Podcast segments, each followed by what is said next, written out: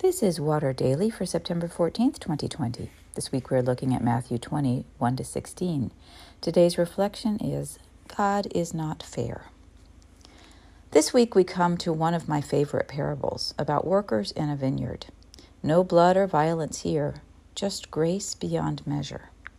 And boy, does that make some people mad. You can read the whole story for yourself. Here's the nutshell version. A landowner hires day laborers for his vineyard, agreeing to a standard wage. They're happy, he's happy. As the day progresses, he goes back out to the marketplace at intervals and hires more workers, even at five in the afternoon when the workday is nearly done. At quitting time, he instructs his manager to pay everyone a full day's wage. What could be more fair than that? But the ones who worked the whole day feel they should get more than those who worked less time. Quote, and when they had received it, they grumbled against the landowner, saying, These last worked only one hour, and you have made them equal to us, who have borne the burden of the day and the scorching heat. But he replied to one of them, Friend, I am doing you no wrong. Did you not agree with me for the usual daily wage? Take what belongs to you and go. I choose to give to this last the same as I give to you. Am I not allowed to do what I choose with what belongs to me? Or are you envious because I am generous? Now, we could argue that their workload grew less as more workers were added to the staff, but even so, they have a point, don't they? We almost always have a legitimate grievance when we compare ourselves to other people. But when we stand alone before God's grace, we are apt to find ourselves grateful for the abundance of mercy we receive. Like many of Jesus' parables, this one is aimed at those who believe they are in in God's realm by virtue of their hard work and righteousness. If we all get the same reward no matter how hard we work, what's the point of working hard? Precisely.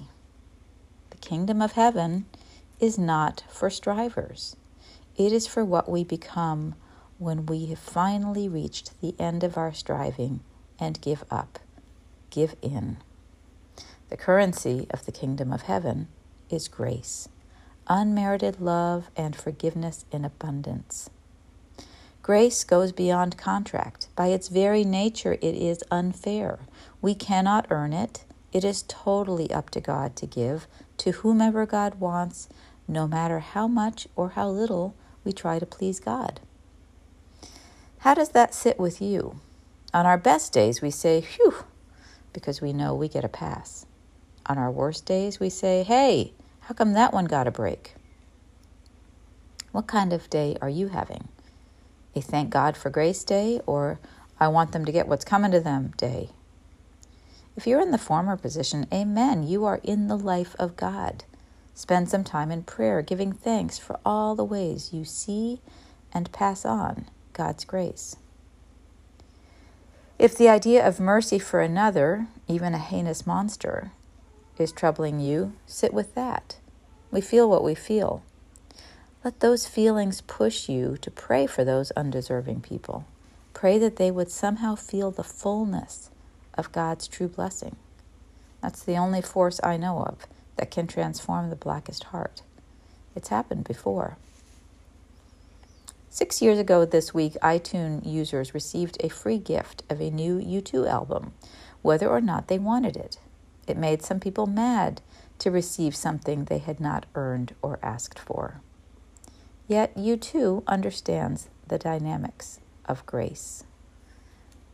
What once was hurt, what once was friction, what left a mark, no longer stings, because grace makes beauty out of ugly things.